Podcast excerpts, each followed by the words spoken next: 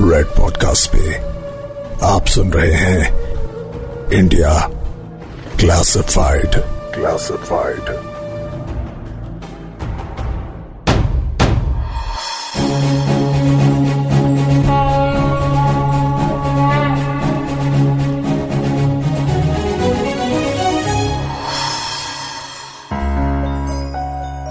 classified information सिर्फ़ government office की files में नहीं मिलती।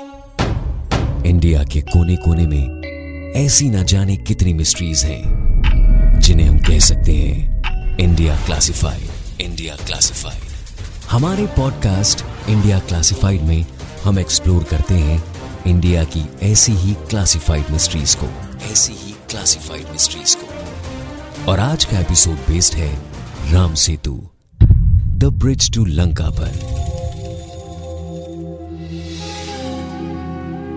आपने कभी सोचा कि रामायण काल में, यानी आज से हज़ारों साल पहले इंजीनियरिंग की इतनी डीप अंडरस्टैंडिंग कैसे थी? कैसे आज भी राम सेतु के पत्थर पानी में डाले जाने पर तैरते रहते हैं? कैसे नासा का सैटेलाइट इमेज आज भी सेतु के इतनी हद तक सुरक्षित रहने की कहानी बताता है? आज हम करेंगे कोशिश इन सारे सवालों का जवाब ढूँढने की। माता सीता को रावण की लंका से मुक्त करवाने के लिए श्री राम को समुद्र पार करना था। ये हमने रामायण में पढ़ा है। समुद्र देव के कहे अनुसार राम नाम लिखे हुए पत्थर समुद्र की सतह पर तैरे और राम सेतु का निर्माण हुआ। वैसे तो धर्म में विश्वास करने वाले लोगों के लिए रामायण के सच होने के कई सबूत हैं। लेकिन रामेश्वरम से श्रीलंका तक जाने वाला यह रास्ता इन सबूतों में सबसे बड़ा है। लेकिन साइंटिस्ट की क्यूरोसिटी, उन्हें सेतु के बनने की इस कहानी पर विश्वास करना थोड़ा मुश्किल बना देती है। नासा के सैटेलाइट इमेजेस को देखा जाए तो आज भी ये राम सेतु कुछ जगहों को छोड़कर पूरी तरह से ठीक नज़र आता है। नासा इन इमेजेस की पूरी ज़िम्मेदारी तो लेता है, पर उनसे जुड़े किसी भी दावे की पुष्टि नहीं करता। नासा का कहना है कि हमने कभी भी उन पत्थरों की कार्बन डेटिंग नहीं की है, जैसा इन दावों में कहा जा रहा है, जिसका मतलब है कि नासा सिर्फ़ यह कह रहा है कि पत्थरों की एक कतार उस इलाके में मौजूद है, पर वो क्या है यह सिद्ध करना उनका काम नहीं। इसीलिए साइंटिस्ट्स ने राम सेतु के पत्थरों को निकालकर कई टेस्ट किए और जब उन्होंने इन पत्थरों को पानी में डुबो कर देखा तो ये पत्थर पानी में तैरे भी।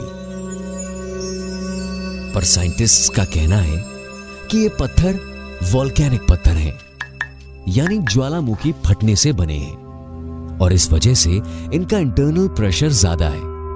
और इसीलिए ये एकदम से पानी में नहीं डूबते।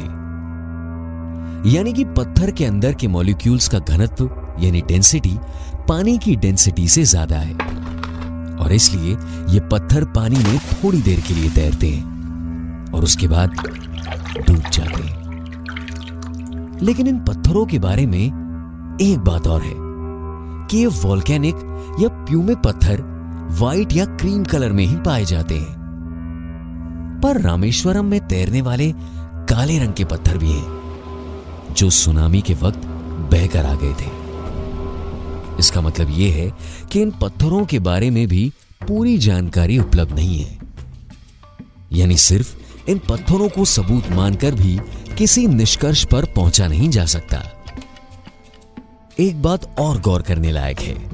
लोग कहते हैं कि श्री वाल्मीकि ने भारत भ्रमण करने के बाद भारत के तब मौजूद भूदृश्य यानी लैंडस्केप के मुताबिक रामायण लिखी है। लेकिन रामायण के होने के सबूत भारत में इतनी दूर दूर तक फैले हैं कि उनमें से हर एक को देखने में ही इतना समय लगेगा कि उनके इर्द गिर्द कहानी लिखने की थ्योरी भी मुश्किल लगती है। तो इतने साल पहले पैदल पूरे भारत का भ्रमण करके हर चीज़ ध्यान में रखकर कहानी लिखने की यह थ्योरी असंभव सी प्रतीत होती है।